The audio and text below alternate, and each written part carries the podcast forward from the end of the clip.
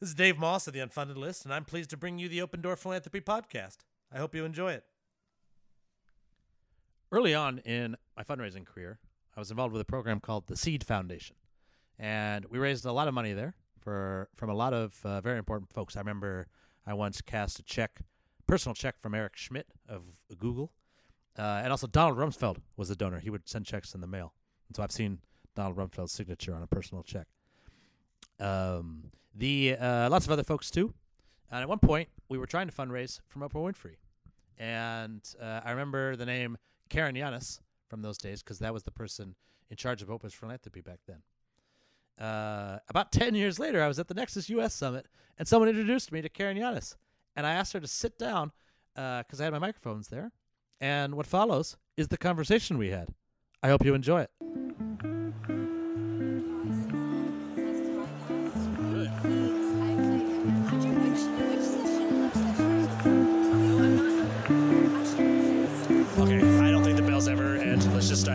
Pressed for time. might never end. I know you're pressed for time. So, let's, uh, so here we are at Nexus. It's, we seem to be uh, in between sessions, uh, and I was able to grab Caren Yanis, uh, and uh, I'll tell uh, talk a little bit about it. But your name first came on my radar over 10 years ago. I was the development associate at a place called the Seed Foundation, uh, and. Um, let's start uh, with what you're doing now. What is your name? Well, first of all, Caren Yanis. I'm the principal of Croland Consulting. I'm based in Chicago, but I work all over the country and actually all over the world.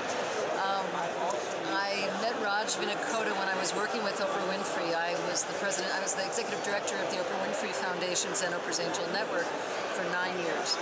Wow. And, um, and Raj had just started the Seed Foundation. He was on an Oprah show, and we. That's right. He was on Oprah's show. I, think forgot about that. Raj won the um, Use Your Life Award. Yes, he did. Yes. Hundred thousand dollars. Raj is an evaluator for the unfunded list today. It was probably in 2005, 4 2005. Uh, yes. hundred thousand dollars, and he went on to do great things. And it's wonderful to see him working with the Aspen Institute. Right? Mm-hmm. Uh, yes, absolutely. Uh, a lot of what I know about fundraising, uh, I learned from him. Um, so tell me a little bit about the nine years you spent working for Oprah. What sort of philanthropy does she do? So the, um, when I was with Oprah, we had the Angel Network, and I helped create a back office operation for the Angel Network. And her viewers were so enthusiastic about the Angel Network that they um, that they would send funding in every week when the Use Your Life Award aired. So the, the team that um, worked with me helped identify areas that could really use that money. Often where the stories were hard to tell on television, um, and we had a major response to um, Hurricane Katrina and other disasters using the public funds. Oprah brings so much integrity to everything she does, and that included the philanthropy. So what, what we did, we did we did really well and above board. All of the I's were dotted and the T's were crossed. So you were able to uh, to raise money from some of the show's viewers. So shows viewers sent money in every every week when the um, when the segment aired, or whenever there was a disaster and she talked about philanthropy. She would get letters that said, you know, I found five dollars under my car in the Walmart parking lot, and I knew it was God telling me send that money to Oprah. I mean, very heartwarming, wonderful. I'm sure. um, and felt like she was going to use it well. So we had a we had a, a lot of responsibility, um, and I think that any Yes. any philanthropist is is um, managing the public trust. You know, is responsible for the public trust because philanthropic dollars are, don't belong to anyone. They Once you take that tax donation, that is public money. Federal right. government owns that, and we just get to steward it. Uh, so, but did she? So you were able to raise a lot of money, which is great. Um, celebrities have an incredible power, especially a celebrity. I mean, there's celebrities, and then there's Oprah, uh, and so that's also. But was she also contributing her own money? She is quite wealthy herself. She, she had a, um, a private a private foundation. And did you that we, we worked with also everything These were did, separate? She did with a high level of integrity. Was her, so was her own giving different Separate than the the, charity, than the stuff that with it, the from the Yeah, many many high net worth people have multiple vehicles for giving. Um, Yes. You know, often there are, are various um, various vehicles like donor advised funds, trusts, um, private foundations. People write checks, but they also use their intellectual capital. They use their convening power. They use assets that are at their fingertips that they have that other people don't necessarily have. And Oprah had this wonderful platform, but many donors have great platforms. It's so much of philanthropy is about identifying what your platform is and how you're going to use it as effectively as possible. My grandmother, who ran the Moss Foundation uh, before me, uh, it was called something else then because her name is not Moss. Uh, but she used to say that we like to use all of our currencies. Uh, and that's something that really that really stuck with me. Uh, I we can make very very small grants. Uh, we are not Winfrey's, uh, but we uh, I can almost always uh, connect you with somebody that can help you more than I can. and so I like to think about my network capital, my Rolodex. Another thing Grandma used to say is there's always more money in the Rolodex than in the bank account, and that is true for everybody. So for as much money as Oprah has, right, she can make two phone calls and find people with more money, right? So I think any funders can do that. Um, and, and you're right about the, the Rolodex, although I haven't actually thought about it like that. It's about leverage, leveraging big ideas. And often people can, people who have small amounts of capital to invest, when they invest intellectual capital, social capital, um, when they really focus, that small amount of money can do as much as a lot of money. Mm-hmm. And I, I think that we need to be aware of how how much each of us can use our own platforms for social change. So it was a long time ago, and I may be fuzzy on some of the details. If Raj is listening, he'll email me and he'll correct it because he'll remember everything that happened. But we would have weekly development meetings, and I remember one time when we were talking about uh, uh, the Oprah's Foundation, and we were considering like, well, what should we what should we ask for, right? And what, and I think what we eventually asked for was actually not money at all. I think we said like, can we have an hour of Oprah's time this year? And we'll you know we'll come up with a couple of lists and just have you make a, a couple phone calls. I don't remember exactly how that happened, but I do remember those conversations. Um, was that was that something that she would do for charity? Say, I'll make a couple calls for you, or I'll so, do this for you, or do again, that. I, I won't speak specifically about about Oprah. Yes, of course. I, yes. I can um, you know I can say that that's what donors do, and when when philanthropy is done really well, that's how it works. Right? It's about leveraging what you have.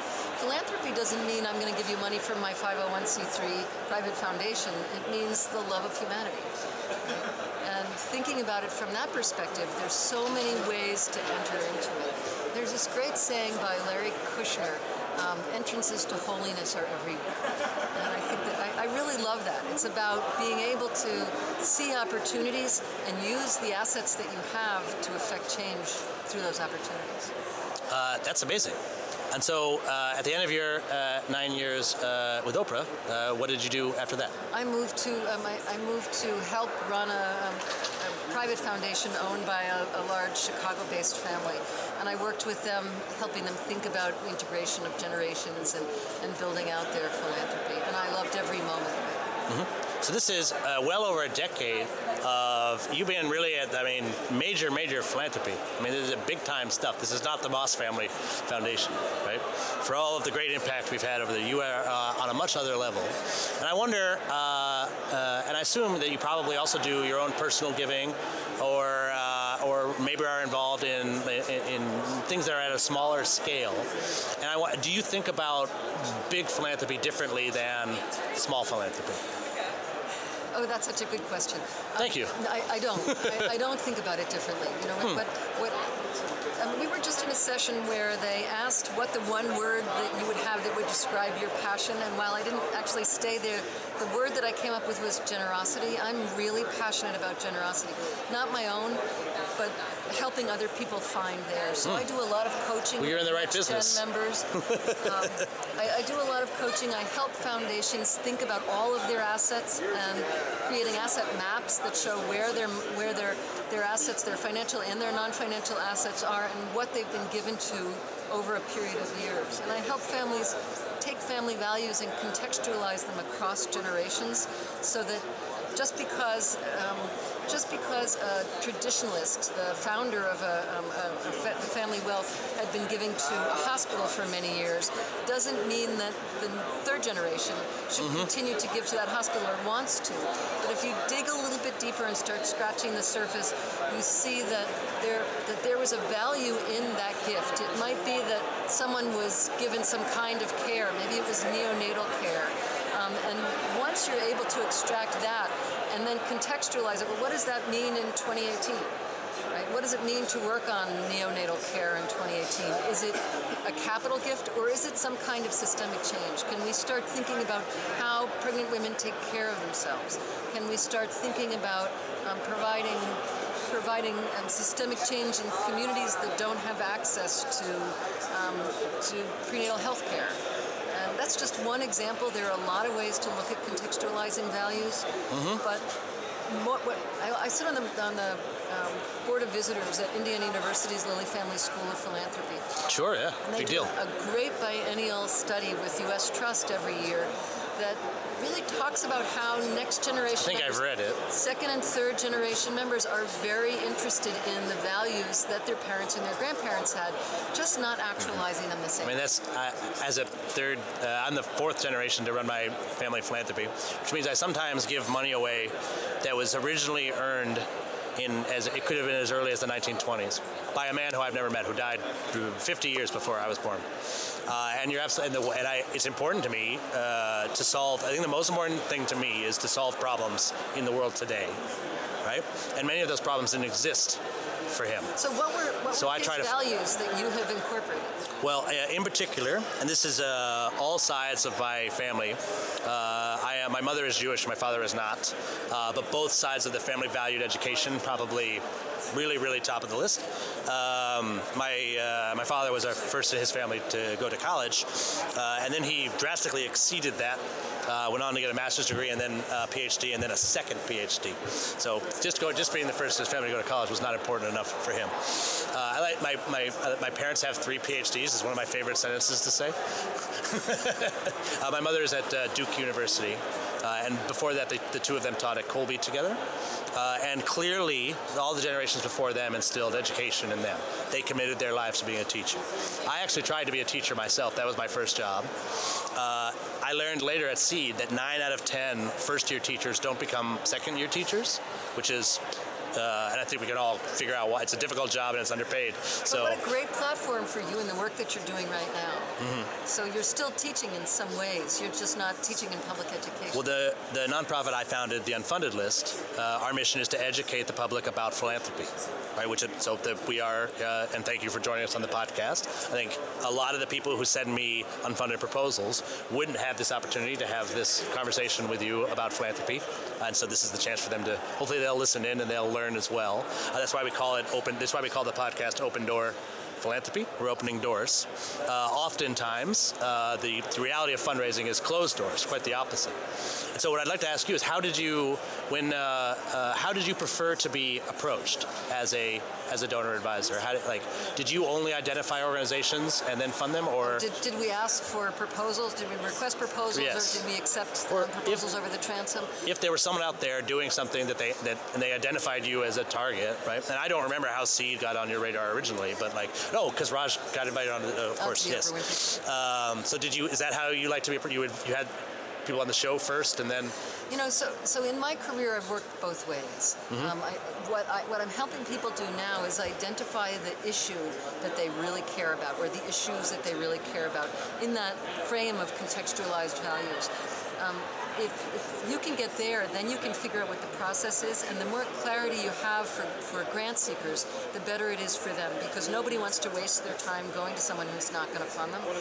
Um, many funders are interested in particular organizations, and I often try and help them think a little bit beyond the organization. That it's not about that organization; it's about what problem does that organization approach, and thinking more systemically about problem solving than keeping an organization alive. Now, that said, there's some great funders of, of strong organizations, and they need that. They need general operating funding in order to survive. So there's a there's a balance. But when families are working together, my goal is to get them to come up with what it is, what problems there are in the world that they want to solve, that they're passionate about, that are meaningful to them, and then look at the universe of options and think then then drill down and think about well, what's the geography? right? What's um, what's the exact issue that they're interested in? And we do a lot of education with donors to help them understand. And often the, the nonprofit organizations are, are partners in that. So I think it's the responsibility of nonprofits to educate donors and to do their homework and find out who's funding what. And it's the responsibility of donors to be really clear about what they're funding. Uh, absolutely. Uh, very well said. Uh, I imagine that you have other sessions and other things uh, to attend to, uh, but um, uh, just one, uh, a couple more uh, closing questions. Sure. Uh, the the um, the firm you're. Uh, This is fun, by the way. Oh, of course, thank you. Fun for me too. Uh, the first, uh, the the your firm now. Uh, you you're doing the same thing. You're uh, advising donors and that sort of thing. Um, Croland Consulting, um, and I am advising high net worth families um, and some institutions on philanthropy and helping them think through how to give really well and how to be accountable and generous at the same time. Have you ever had a job other than donor advisor? Yes. What, did you do something before? My degree is in broadcast journalism. Okay, Um, so were you a, a journalist? I, I, um, I, I, I worked um, I worked with major magazines in New York for um, for a long time. I worked with Magazines. Time magazine. I'm a millennial, so Yeah, I know. It sounds like it was the 90s. Yeah. no, I'm actually I, I'm one of the older millennials. I remember You remember magazines? I still get the Atlantic. I, I've also helped start a school foundation prior to um, to coming into this, so I understood what it was to do grant making. You did some- and I've sat on boards. I sat on the board of a mental health organization.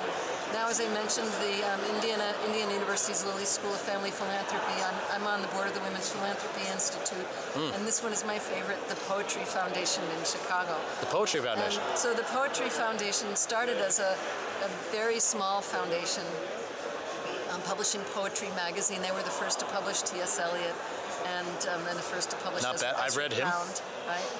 Um, and then in the early 2000s, they um, they got a bequest. They didn't even know who the bequest was from at first because the editors had been communicating with um, with this poet as they did with anybody who submitted poetry. They they never published any of her poetry, and she was sending her poetry in under her married name, not her maiden name, and her maiden name was Ruth Lilly.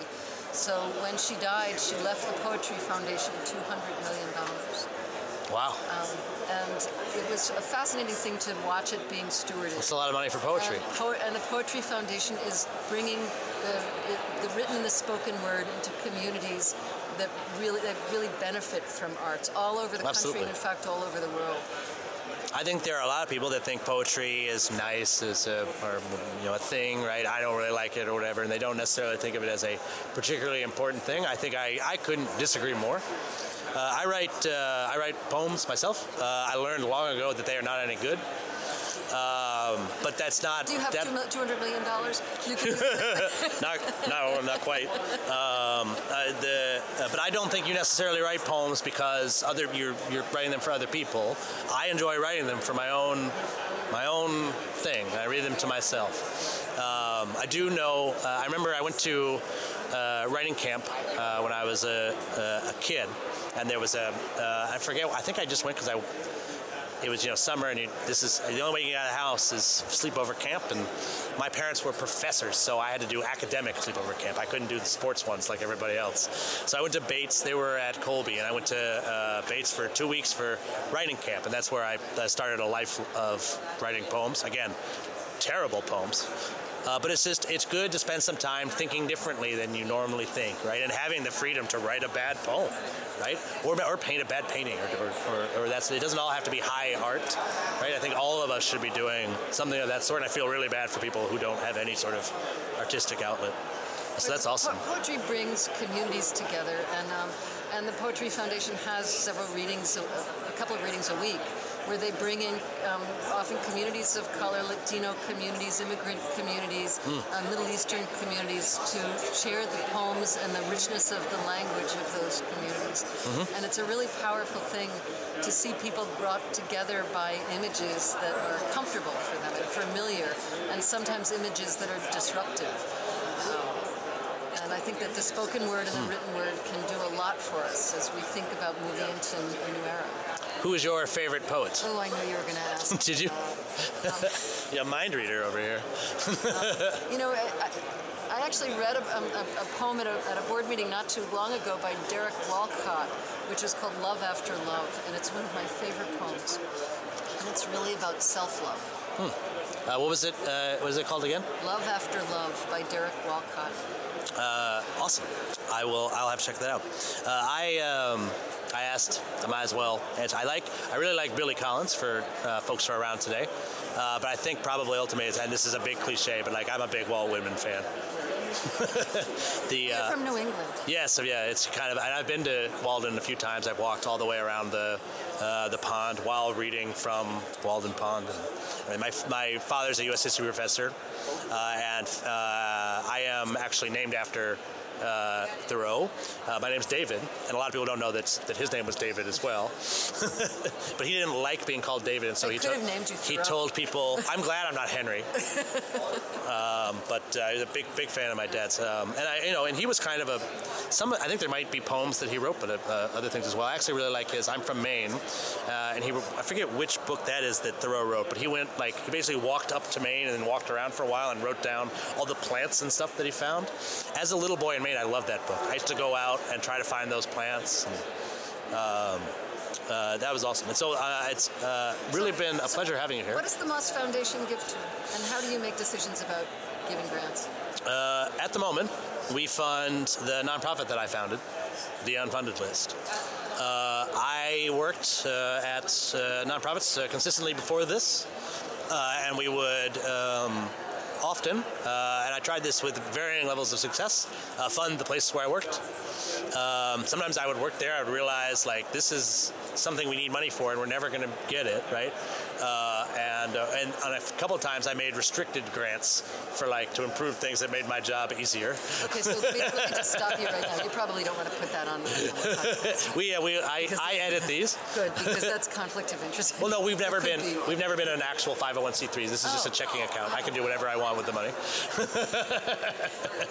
no, but it was even if even if it's not a legal conflict, you're right. It was it was awkward, right? We were you know we would we, we made uh, gifts to seed while I was there, and I think Raj was very Raj is a very very good fundraiser, uh, and he was a, he was able to, and I kind of got spoiled working for him because he did, was very professional. I still worked for him. It was very clear, right? But I was still like I still felt stewarded well as a donor at the same time. Like he was just very good at doing that. And some of my later supervisors, uh, nothing ever like blew up or anything, but it was it, it created for an awkward dynamic. Yeah. Uh, and, I- and so and I was uh, I was on the board of something called the Slingshot Fund. Oh, I know Slingshot well. Yeah. Uh, yeah, uh, I've been involved. I was in, oh, sure, yeah, uh, yeah. So Sharna, I was a member of Grand Street, which is a network of young Jews involved in philanthropy, and that's how I found out about Slingshot in the really early days. I think I did the first cycle, or maybe I was joined for the second cycle, possibly. And then I was on the board of Slingshot for six years, I think. I left when I turned 30 we had a board meeting at Google headquarters in San Francisco. I made this big speech about how the board of Slingshot should only be people in their 20s. There aren't enough opportunities for leadership for young Jews in their 20s that are genuine, that actually involve the ability to give real grants to projects. I think we should. I am stepping down, and I fancy. I was like thinking. I was picturing myself as like the General Cincinnatus, right, or George Washington retiring after two terms. That's how I was. That's how the. And I, I my ego has not subsided since. Um, all of the board members who were there for that meeting are still on the board. None of them have stepped down, and everybody is old there. And uh, Leslie Matza. uh, no, I, uh, there might be some new board members. In fact, uh, Lana uh, Fern, nay Wolfschen, uh, just joined our board, the Unfunded List. Uh, Unfunded List is somewhat similar. A lot of the stuff I learned uh, in that board experience there, and particularly the power of the uh, what I call the power of the honorable mention, right? Uh, so, like the groups in the guide, most of them didn't get grants from us, but all of them got extra funding from being in the guide right? And so when I, I just I originally wanted to make sure I gave feedback to unfunded proposals. That's the main thing we do here. It's the mo- probably what we spend most. I think Margaret would agree. That's what we spend most of our time on. Uh, the administrative lift is um, is heavy, but but worth it. Uh, the feedback we deliver is very useful for these folks. Um, but um, uh, you know, beyond that. Um, uh, you know, beyond the feedback, you know, want to be able, want to make the program as abundant as possible, and so that's why we have uh, the unfunded list as well, uh, which increasingly is for uh, when we see a proposal that has improved quite a bit. Most of the folks on the list this round have applied to us several times, and we were like, well, you're, you're getting much better. This is this is a much better proposal than last round, and I think that's the right time to start introducing them to funders and stuff like they, these people have figured this out, uh, and we've been in, we've had quite a bit of success on that front. Um, some of the groups on our list have, have we've connected them with six-figure grants. Uh, we look forward to doing a lot more of that stuff. Uh, and at the end of every uh, episode, and if you say no, we will just cut this question out. Uh, about uh, twice a year, I get unfunded proposals from people. We have a large evaluation committee that I assign to, and I ask them to send me their feedback. Uh, if I get some proposals in this round that I think you might be helpful to, would you mind if I send some of them over to you? Um, not at all. If I, can, if I can help, if I've got the time, I'd be more than happy to. One of the things I really love doing, aside from from things like this, is coaching young professionals. And it's um, I, I think it's so important, especially especially for emerging women in philanthropy, to help them understand what the landscape looks like, and then help emerging men understand what it means to be a female ally and, and work together. So one of the projects that I'm working on currently that's a really exciting project is um, a website called glassceiling.com. So glassceiling.com is for women in the workplace, and there are lots of interviews, and I, I've actually done the interviews um, with men talking about their experiences of bias in the workplace and how they've felt and how they've come to feel the way they, they do. And then I'm also working on a um, on a professional development for credit course, a seminar um, in Chicago that takes place on the 23rd of, of February um, on, in ethics, and it provides three credits for lawyers, um, accountants, and for insurance professionals. And it's an original play that's being written about a family um, that has advisors around it and, and the kinds of decisions and dilemmas that they have in their lives as they're deciding about philanthropy. Wow. So it's super fun. And um, and there, there's more of that to come. So if anyone's interested, they can look on entertain2, the number two, educate. Um, dot com. Entertain to educate. I like that. That's a good name. Entertain to educate. And glass ceiling is glassceiling.com. Uh, okay, we have been speaking for 26 minutes now. Oh no. Uh, no, I, this has been this has been thoroughly enjoyed. I I hope you enjoyed it as well. Thank you for signing uh, the release. Yes, I hope you enjoy the